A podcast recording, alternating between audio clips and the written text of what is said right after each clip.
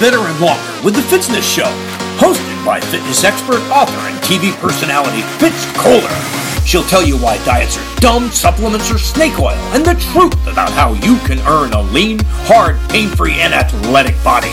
Now for our favorite bossy blonde, Fitz Koehler.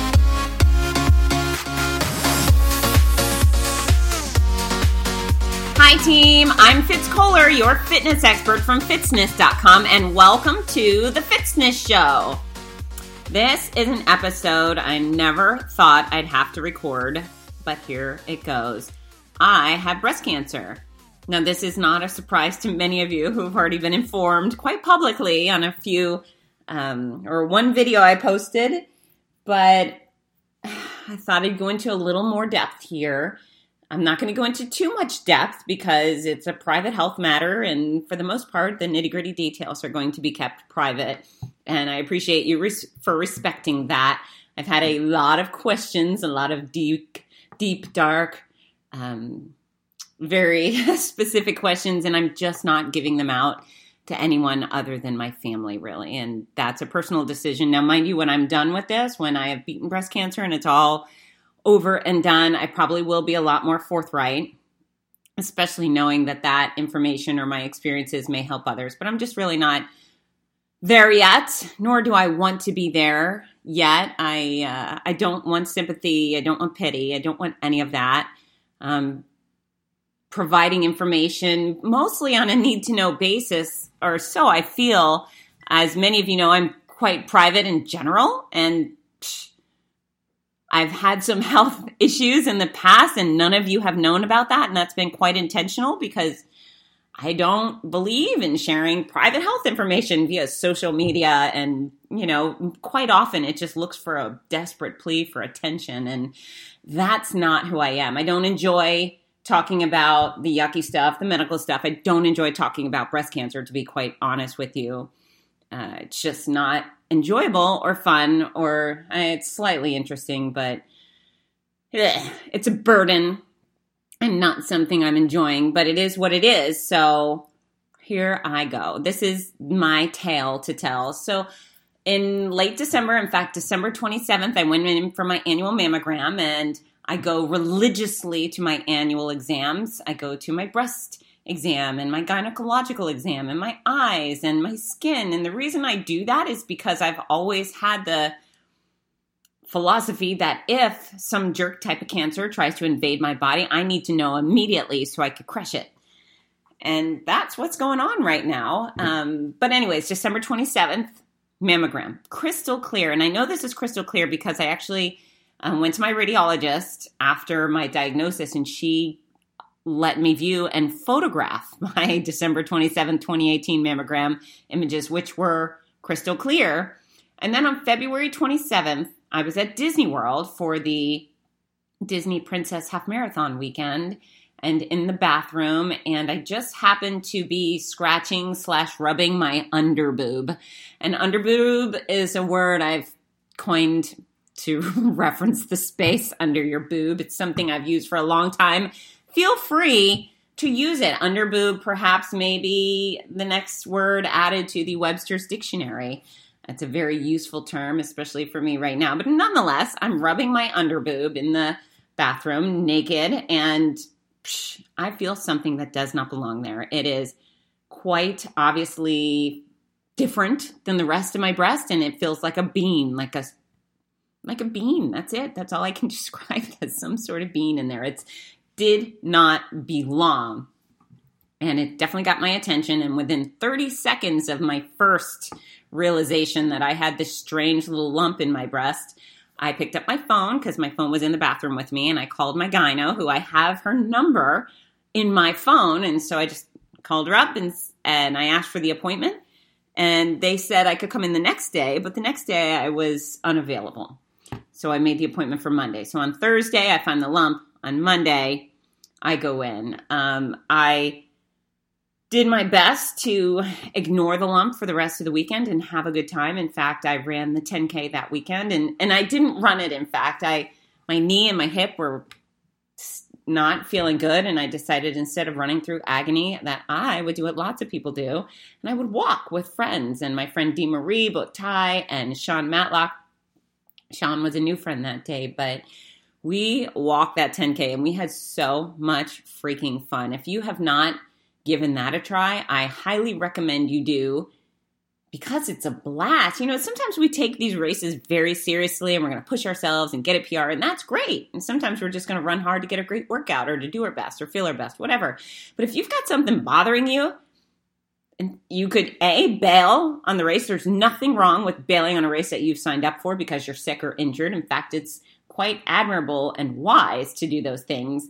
Um, but in my position, walking didn't hurt a darn bit. So um, Dee Marie and Sean and I, we walked the 10K and talked and we had so much fun. It was a very happy 6.2 miles for me. When I crossed the finish line, I didn't feel like I had done an ounce of work. Really, I just felt fresh and happy and wonderful. And if if you've not considered doing a race that way, I highly recommend.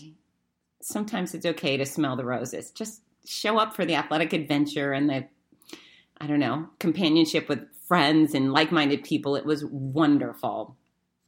So that was that weekend. On Monday, I went into the gyno's office. I actually saw the physician's assistant because the doctor wasn't available, but you know, she she uh, does the whole one, two, three, four clockwise thing, self exams. You know how they teach you start at the number one and go around clockwise. Um, and she said, "Yeah, I feel something at four o'clock." It does. She said it feels asymmetrical and it doesn't feel attached to anything. I think it's probably nothing, but we'll order an exam anyways. Now, mind you, I would have demanded scans. There was no getting around that. But she was, we were on the same terms. So she requested the scans and they were booked for Thursday. And again, I didn't tell anyone about this lump because I just thought it was going to be nothing. Back when I had given birth to my daughter Ginger, I think she was two month, two weeks old when I found the lump, and that was scary. And I had the mammogram. I went to see the doctor. She felt it, sent me in for the mammogram, sent me in for the ultrasound. And while I was lying on the bed for the ultrasound with my two week old daughter sitting on the bed with me, all I thought was cut him off. I don't care.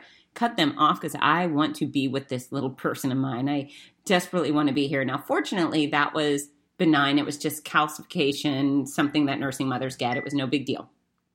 However, this time, um, I guess I was just hoping for a similar thing, some sort of nonsensical cyst that didn't belong there.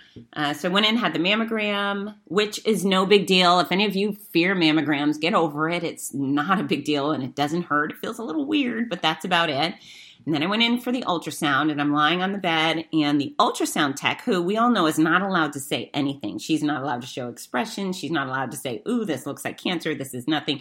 She's just um, like a mute person ultrasounding my breast. Now I see the tumor there. I see this black circular thing, and I was just hoping it was a cyst.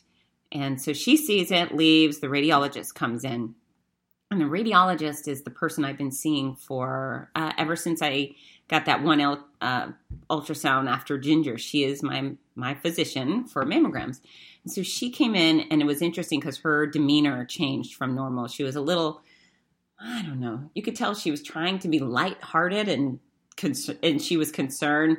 But she picks up the ultrasound tool and starts rubbing the breast, and she goes, "Yeah, it fits.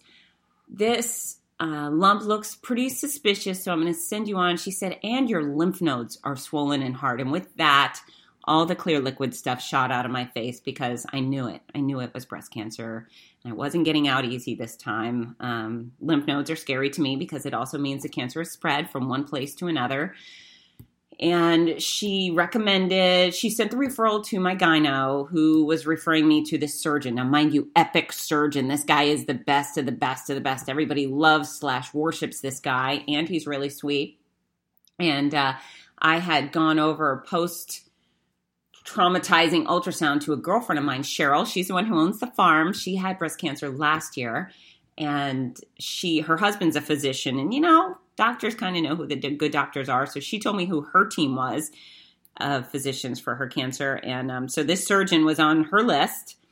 he got me in within two hours of leaving that radiologist. I was straight at this surgeon's um, office, and he said, "Yeah, feels suspicious for me, and we're gonna set you up with a biopsy," which I was able to get the very next morning. And I had six punch biopsies. And if you've not, if you don't know what that is, they put you under ultrasound, and they put a the needle into your breast under while they're watching it under ultrasound so they can actually puncture your tumor or your lymph nodes and then they go bam something inside this needle this thick needle grabs a chunk of your tumor or whatever and sucks it out. It's stressful.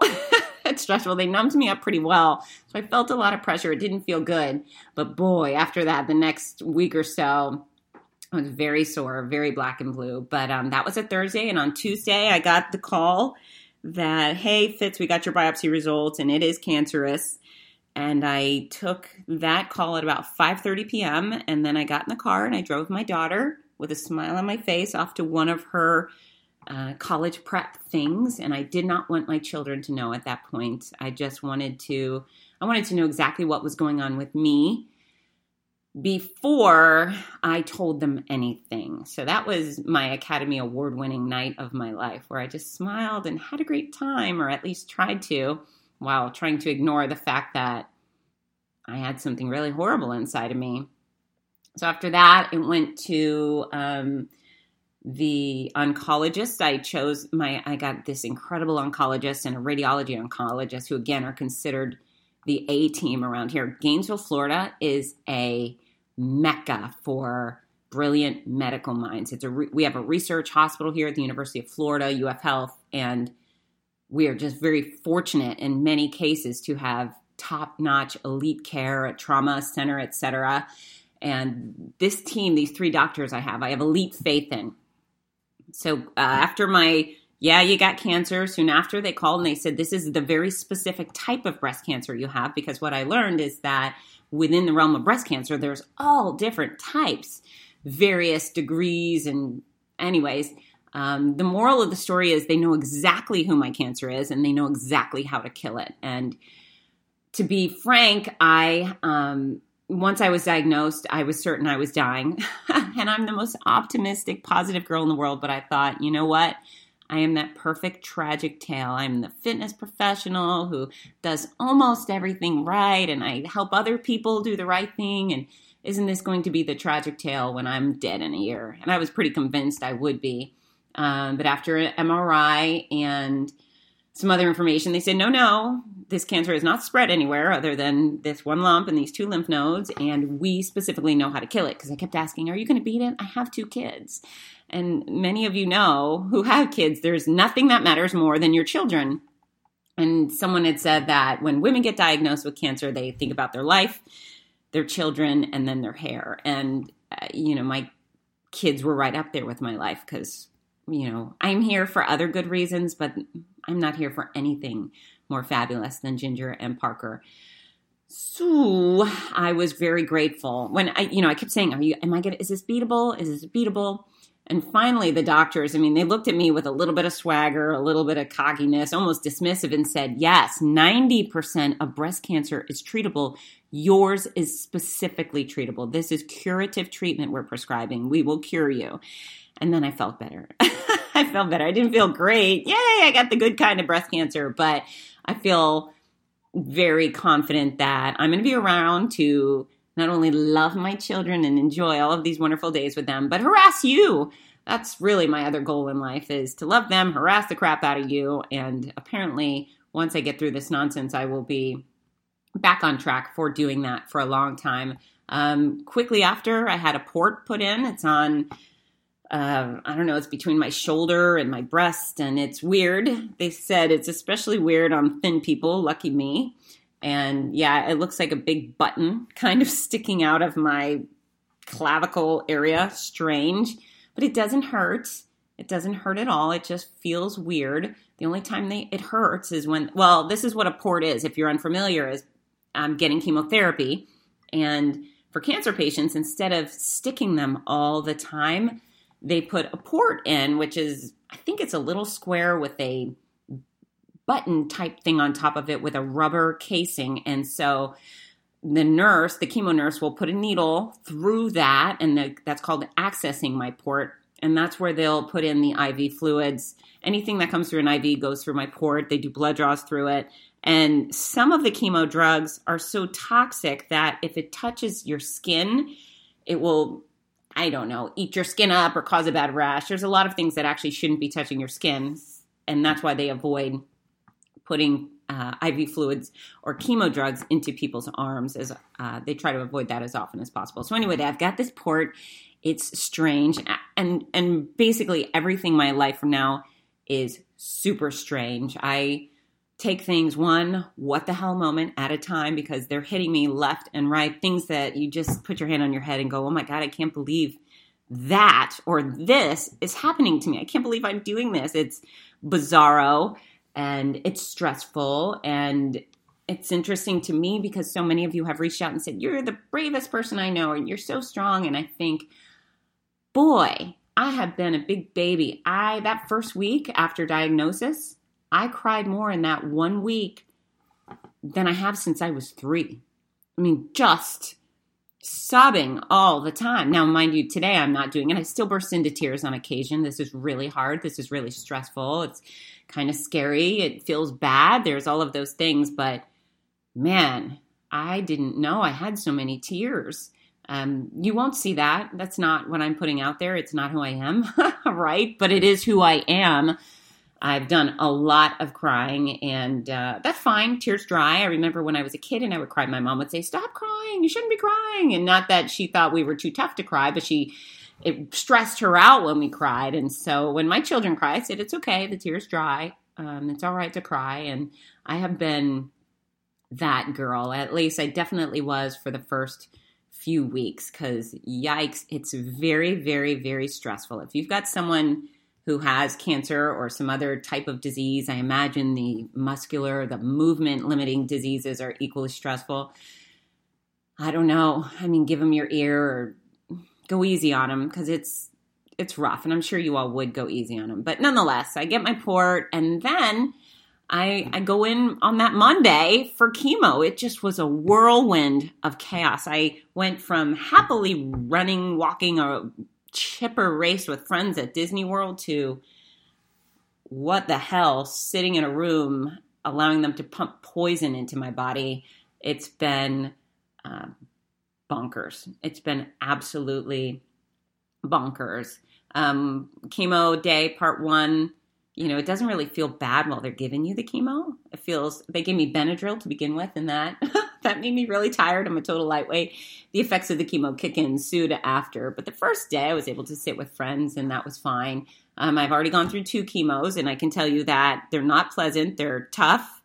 Uh, I am tougher, and that's a good thing, but it's not a good time.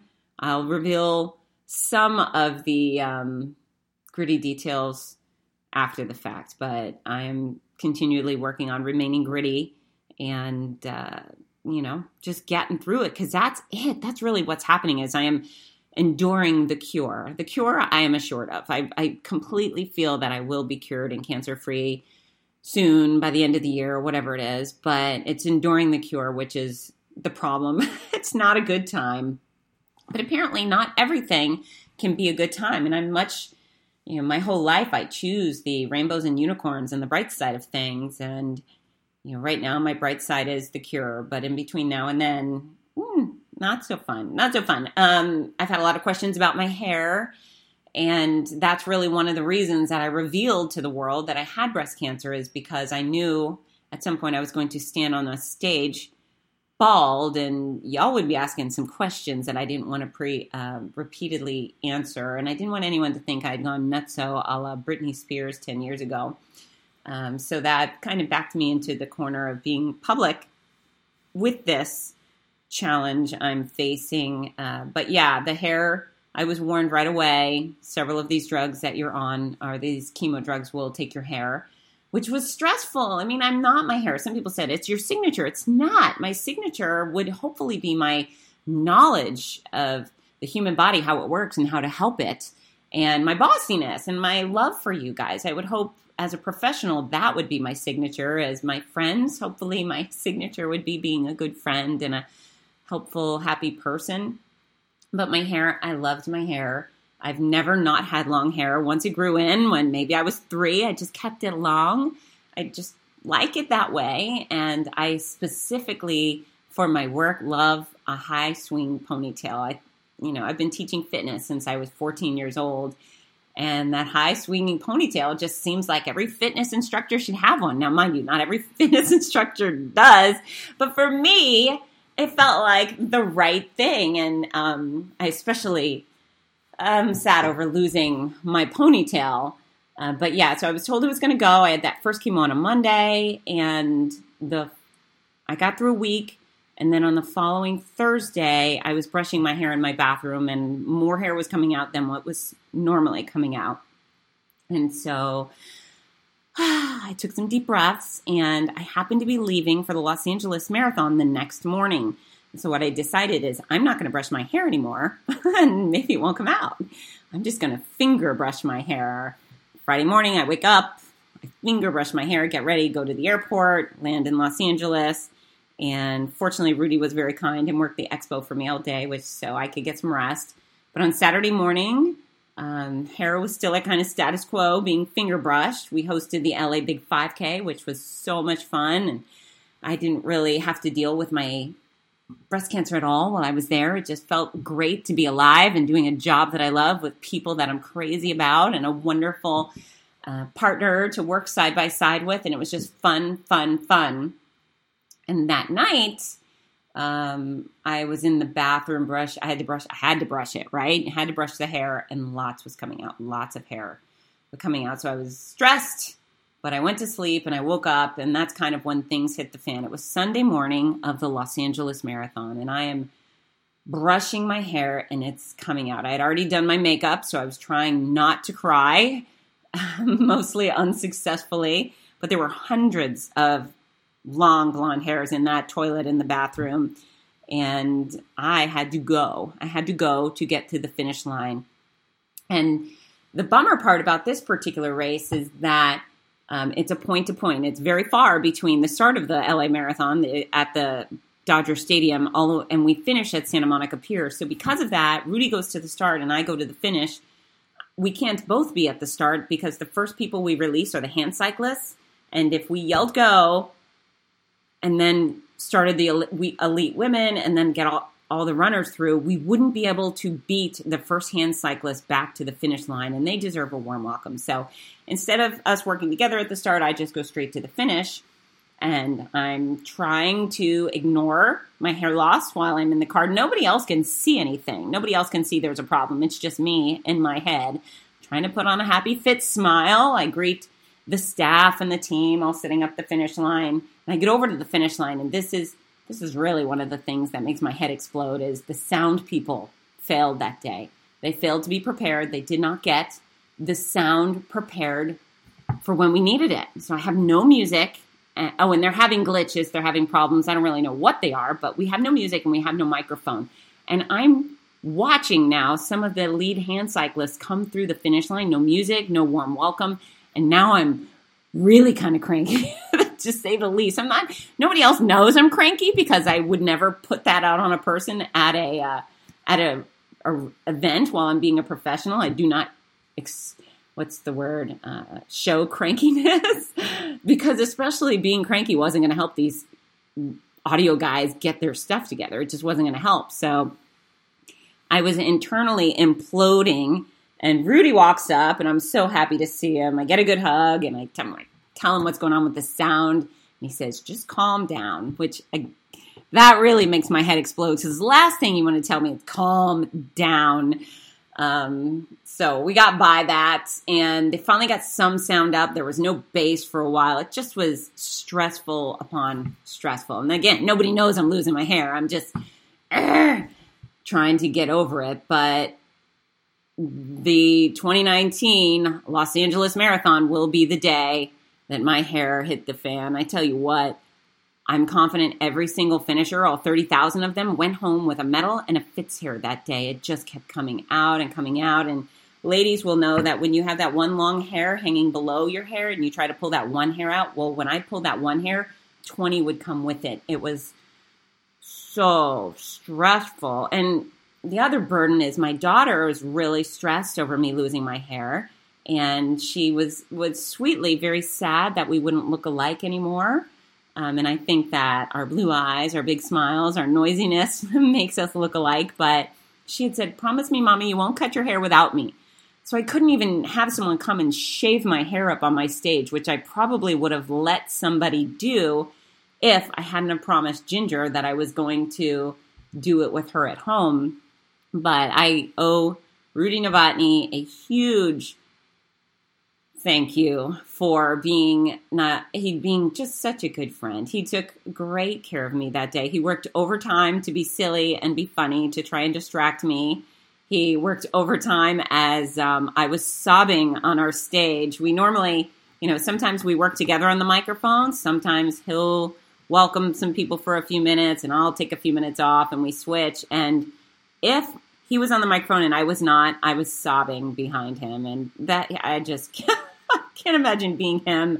He managed me and the experience very, very well. It's just hard so again, all of you think I'm so brave and I appreciate that, but I don't know how brave I am. I mean, I definitely would never let the athletes see me sweat type thing. I certainly spoke with a smile and I meant it with every word, but when I didn't have the wonderful distraction of athletes at the tip of my tongue, it was very difficult. And then to top it off, we left that race and went straight across the street to California Pizza, Pizza Kitchen to eat food, dinner, lunch, whatever you want to call it. And I sat in our booth and I sobbed. And I'm sure everybody thought he was being mean to me. Oh, but it was hard. The whole thing was very, very hard. So, boohoo, my hair. I know it's just hair, it'll grow back. No big deal. But it was a big deal. It's something I loved and something that was hard to lose. And, you know, the fear of being bald, the whole thing is just stressful. I woke up the next morning afraid to pick my head up off the bed I had to get to the airport, but I was thinking, oh my gosh, I don't want to see how much hair has fallen out. Once again, in the bathroom, hundreds of hairs in the toilet. When I got to LAX, I texted my hairstylist, who is not only great with hair, she's family. She's family friend. I love her desperately. She's been doing my hair forever, and she's the sweetest human on earth. And I texted her and said, Would you come over tonight to do my hair? And she said, Of course. And so she drove an hour from her house to mine and, um, you know, I just didn't want to do it in a salon. I didn't want to sob in public. And that's what I did. I know some people just face the mirror and shave their own head so boldly and proudly, and good for those people. That was not at all what happened here. I sat at my kitchen table with my fingers over my ear so I couldn't hear the cutting, and I sobbed into a uh, tissue until it was over. Um, but I was surrounded by my family, and my son, when he was a baby and really all his life. He's 14 now. He twists my hair. It's a little comfort blanket, uh, comfort blanket for him. He just twists my hair. Uh, so he had asked for my braid. He said, "Mommy, when you cut off your braid, can I have it?" And Ginger wanted a little one too. So uh, Kristen braided a skinny braid, cut it off for Ginger, and the rest of the hair got braided into a thick braid for Parker. And they both have those, and I don't know what they will do with them, but that's what they wanted, and that's where I wanted to give it. Um, so yeah, as Kristen was shaving, and if you have seen my photos from the Encinitas Half Marathon, that beautiful hairstyle is called a number two, a number two on a razor, so or a shaver, electric shaver, whatever, a two guard. So they were they shaved it, and I I just hid my face in a tissue. And at some point, Ginger said, "Mom, it looks kind of cool," and they liked it. I don't know if I like it. I clearly I don't like it. I don't like having a bald head, and I don't have a two anymore. Now I have a zero guard on the side, and I think the fuzz on top of my head is a one or something like that.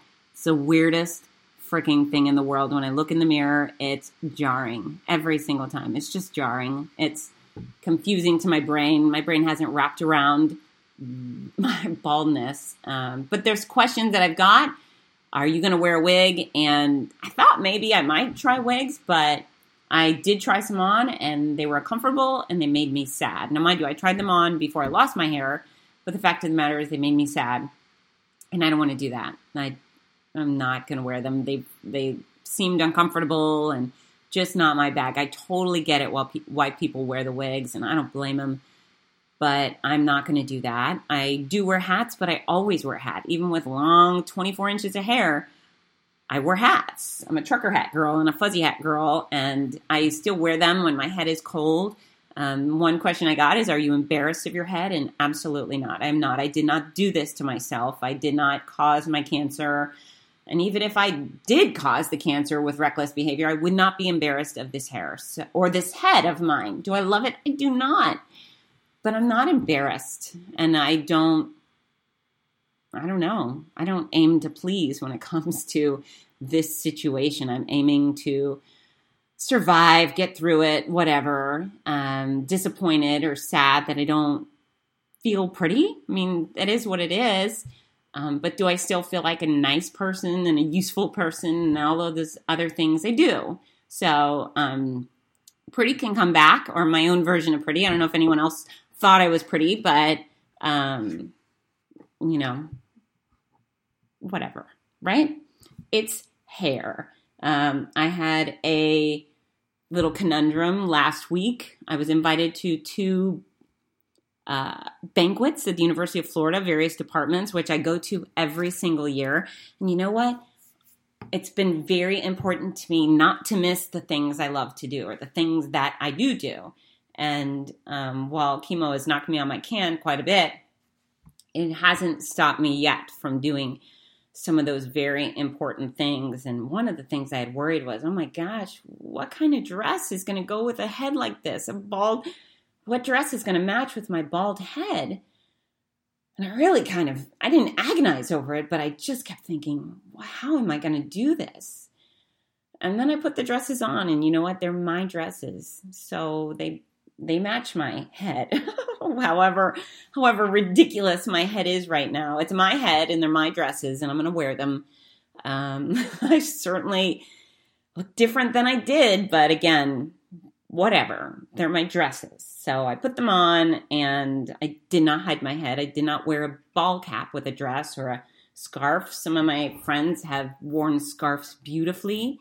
I don't think I'm a scarf girl. I'm not glamorous enough for a scarf. So I'm just going to be bald. And what I am grateful for is that I still have my lashes and my eyebrows. and so, in the overarching wish list out of this whole thing, I wish to survive. That's it. I wish to be cured. And I'm pretty sure I'm going to get that wish. But I have many wishes. And my many wishes are to keep my eyebrows and my eyelashes because they kind of keep the girliness about me as much as possible. And I've been making sure when I go out of the house that I have bright lipstick on. And yeah, my other wish is to keep my muscles, right? So it's lashes, brows, muscles. And then really what I really, really, really want is I want to be able to do all of my professional events. I want to be able to host all of my races that I'm committed to because I love them and they're exciting. And you know, breast cancer has taken enough from me. I don't want them to take that kind of joy. And if I were to be at home missing an event that I was supposed to be at, I would cry all weekend. So I don't want to miss my races and I don't want to miss any special events for my children. My son will be graduating eighth grade, they do a little ceremony. I will be there no matter what and you know whatever comes up with them i want to be at but those are my mini wishes and i'm sure for those of you who had have either dealt with cancer or some other sort of sickness or injury you got your little holy cow i can't miss that. And so i have a few holy cow i can't miss that type items. Now um, as far as you all go i have been so grateful for your kindness and support. Um, the original release or reveal of the information that I had cancer came with an overwhelming amount of support, which is not ex- not unexpected from spectacular people like you. I really I associate up. That's my philosophy is always hang out with people better than you and I think I've done a really good job of finding a bunch of people better than me and you've all proven that with the kindness and love generated my way. I've had some really thoughtful gifts sent my way, and you don't have to spend any money on me, folks. I appreciate all of the generosity, but um, you don't have to do that. On on the flip side, I've received some beautiful blankets, and one was handmade. Some great, pretty hats, um, some stuffies. I don't know. Oh, you know what? Food. This is a really humbling experience because I have been someone to deliver homemade dishes to friends who have had babies or lost a loved one or have had cancer, you know, those type of things. But I've never been the recipient of any of this. And it is overwhelming. But I tell you what, my very first time I, I got really sick from chemo, I had, I, and I was picking up my kids and I was feeling horrible. And they said, What's for dinner? And I thought, Oh my gosh, I can't do this. I can't do this. What? Dinner? I can't think of dinner. I can't think of food. I can't think of cooking. I just had a little bit of an explosion in my brain. And I don't know, 10 minutes after that conversation, which really was not a conversation, it was what's for dinner. And I said, uh, I didn't know because I didn't want the kids to know I was feeling bad. But a neighbor reached out and said, Hey, we're going to Moe's tonight. Can we bring you dinner? And they did. And holy mackerel, that was. Have you ever feel like someone saved your can in whatever situation, work, school, prof- this was magical to me. And I sat at the table and I didn't eat because I couldn't, but my family ate food and I couldn't have been more grateful. It was almost like I won the lottery that day. Um, Farmer Cheryl, she uh, set up a meal train for me, which is basically when people sign up to bring stuff, and it has made life so much easier. Again, I've brought over dishes to friends many times, not really appreciating what was going on but now those meals have meant so much so people have cooked for us and it's it's all been delicious and people have sent gift cards or um, bite squad. We had grubhub gift cards. Of course grubhub doesn't deliver much in gainesville so i will use those on the road when i'm in a hotel room and i do not want to get up and go. I will order food via grubhub but it's been a huge gift to my family and certainly myself as the mom who makes the food usually, or it just, it's been really, really wonderful. Um, I've had also a lot of people offer advice, and what I'm going to say is I've politely declined all of it. I have three expert physicians who know exactly what they're dealing with, who know exactly what I'm dealing with, and they have been guiding me perfectly. And I haven't I don't want medical advice outside of theirs. I just don't want it. I don't want it. Sounds maybe I sound like a jerk, but it is what it is. I want to be laser focused on what my team is telling me to do, and I'm taking that good advice. I have a couple of close girlfriends who have actually either are going through breast cancer right now or went through it last year that I've reached out for a few tidbits on occasion, and I've really appreciated that. And I have a world of people, as you can imagine, from every state, every country saying, Hey, I know this person who had breast cancer. Let me tell you it all. I don't want to do that. It just is no fun to talk about. I have a very tight group of people that are very helpful. And instead of offering advice, I just continuously appreciate the friendship and the love. I think I could really go off tracks if I took my off my eye off the prize and went with advice outside of those who are treating me I've had some weirdness. I've had some people reach out and just say, Hey, my mom died of breast cancer. okay, thanks. Oh, thanks for reminding me that my disease can be lethal. It's a little strange. So I'm encouraging you if you know somebody dealing with something, don't promote the horrible side of it. Don't, you know, I know everyone's just trying to connect. Oh, my mom died of cancer, of breast cancer. That means they care, right? And they they've been through something like it. Wonderful, I get it. It still is not helpful. So I'm sturdy and I can kind of laugh that off while feeling bad for my friend, but it's not helpful to a patient to twist that knife in. So my my advice future moving forward is don't share the ugly side of a disease when talking with a friend who has it. Just say, you're going to be great. If I can help you specifically, hey, Friday, can I be, bring you dinner? Or, you know, I can pick up the kids, whatever it is. That's helpful. And I don't think most patients probably want to mull about the nasty side of whatever they've got going on. At least I don't. Actually, my friends who have had various types of cancer what they have done, which I found interesting, is all of them have said, Hey, I'm so sorry you're dealing with it. I've been through it too. I know you're getting all sorts of crazy advice your way. I'm not going to give you any, but if you need anything, let me know.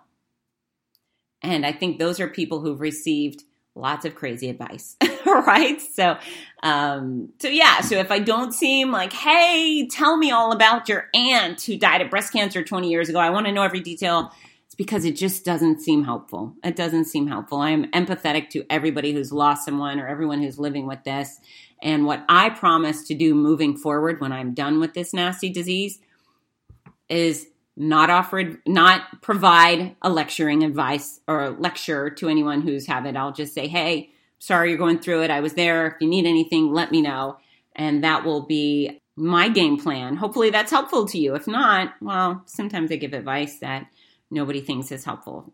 I've been through two chemo treatments. Um, i have a handful more of the mean concoction I'm going through. After that, I'll remain on one of the chemo drugs for about a year. Uh, I will eventually have a lumpectomy. I will eventually have some radi- radiation. I'm not sure what the details are and all those things. We're going to find out moving forward.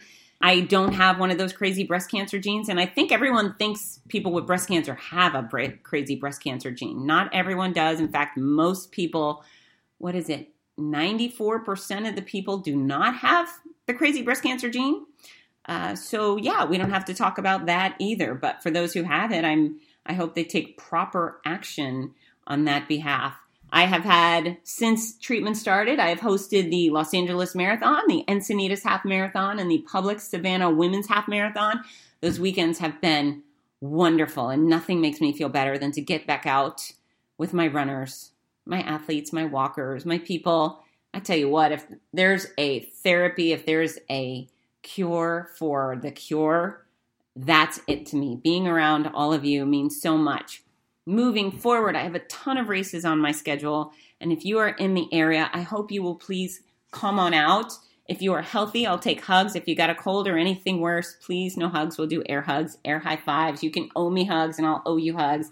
But I'm trying not to get sicker then I already have I have a disease. I don't want to be sick, right? I don't want to be sick on top of it. But this coming weekend, which I'm super excited about, last weekend of April is the Big Sur Marathon, and I have so many of you going, and I can't wait. That'll be a Rudy and I deal. The following week, the OC Marathon in Orange County. We have a marathon, a half, a 5K, several challenges. That race is a blast. We have a discount code Team Noisy if you'd like to register and join us right after that, the next weekend, I will be back on the microphone for Wonder Woman, which I cannot wait in Little Rock. And that race is on May 11th. My discount code is FITZNESS for all the Wonder Woman races. The very next day, uh, well, I'll leave Little Rock on, I host it on Saturday morning. Saturday night, I fly to Detroit. Sunday morning, I host the Ann Arbor Goddess 5K. And that race is so lovely. And it's actually in honor of uh, ovarian cancer awareness. So that's a fun one. And I always look forward to spending time with those wonderful survivors and taking good care of the people who are patients at the time. So I'll have something interesting in common with them this year, but hopefully we'll all move forward. I have next week off, and then I'll be at the Buffalo Marathon for Memorial Day. Again, discount code FITZNESS. There's a full, a half, a 5K. We've got a dog race called the Ruffalo Stampede. We've got baby races, a diaper dash, kid races. It's an absolute blast. Book your flight to Buffalo, and then you can go see Niagara Falls. June 9th, I will be in Chicago for Wonder Woman. Wonder Woman Kansas City is June 22nd. Wonder Woman Fargo is June 29th. Wonder Woman Denver is July 14th. And I have a run in my Wonder Woman tutu, so I need to get another one moving forward. But nonetheless, I'm excited. I'm excited. I'm grateful that amongst this bit of chaos I'm dealing with with my health that I have fabulous people and fabulous things to look forward to. I wish that upon all other people enduring similar things that they have something wonderful in their life that gives them a reason to smile and a reason to get up and I do. I do. And it's because of you guys. I thank you for not only allowing me to be your trusted guide for health and fitness, the person you go to to learn how to live better and longer by exercising, eating wisely, and doing all the other things, but just matters to me that you come out sometimes and we get together and you you brighten up my day. All of you do. Thank you for the sweet messages. They always help more easily when they come on the public Facebook page and a comment. The private messages are drowning me. And again, they're so sweet, but yikes, if I haven't answered your private message, it might be because I'm getting a hundred day a hundred a day and they're hard to keep up with. But I love you all. I am curable and I won't be talking too much about breast cancer moving forward. I'm hoping to keep it to a minimum because, again, I think it's a little bit boring. Oh, this is that. Before I go, before I go, this is really what we need to do.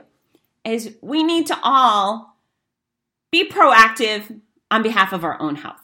And this is probably and people always say there's got to be a reason, and I don't think there's a reason for this. I think I'm a raging fluke. That's what I think. This cancer is just one cell gone haywire, and there's no cosmic message involved. However, I'm going to grab those bull by the horns. I've been told one in eight women will be diagnosed with breast cancer in their lifetime, which is appalling, especially for someone like me who gets to stand over crowds of mostly women. At Wonder Woman, I get 5,000 women or more. And out of 5,000, to think that 700, 700 of them will have to go through this is unacceptable. It's appalling. It's no fair, not fun. And I think we can do better. Now, mind you, all of your healthy living habits should be the best prevention mechanism you could go for. Not smoking, not baking in the sun, not being out without sunscreen, um, eating the healthy foods. All of those things matter. But apparently, for some of us, that cell's going to go haywire. I need you to catch it fast like I did. I had less than two full months between clean mammogram and yucky mammogram. And so do your self exams. Ladies, I'm talking to you. Men, I'm talking to you too. It doesn't hurt to squeeze your pecs, it may even feel good. Um, I was not at the moment doing those self exam when I found my lump, but I do do my self exams. I do them regularly. I would have found it Anyways, I'm 100% confident I would have found that lump based on my proactive behavior, checking myself for stuff. So, ladies, gentlemen, you've got ladies got the boobs, and guys, you got them too. Men get breast cancer, but you've got testicles. There's some things we can find on our own, right? So, squeeze, squeeze, squeeze your stuff. Squish them around. Ladies, we've got the, the clockwise thing. Rub one o'clock, rub two o'clock if you've got a romantic partner, ask that person to squeeze your stuff too. Have someone squeeze your testes. Ladies, open up your arms and let your lover grope your boobs. But you'll find things on your own. And I hear a lot of people find both breast and testicular cancer because their partner found it first. So just do the stuff that that makes a difference, right? Look at your skin go for the exams, but squeeze your stuff. That's that's my that's the best I can do here, right? If I was given this for some stupid cosmic reason, which I don't believe that I was, this would be it is to remind you that it happens to even the healthy of us, healthiest of us, and we can beat it if we find it quickly. So now I'm going to shush up and thank you for your time. Once again, I love you all. I hope that you are exercising often and eating wisely, sleeping well, removing the crappy people from your life, and squeezing your stuff. I'm Fitz Koehler, and now it's your turn to get to work. Bye, team. Hi, this is Rudy Novotny, the voice of America's Marathons. We all love how much running has benefited every aspect of our lives, so much so that most of us only wish we'd started sooner.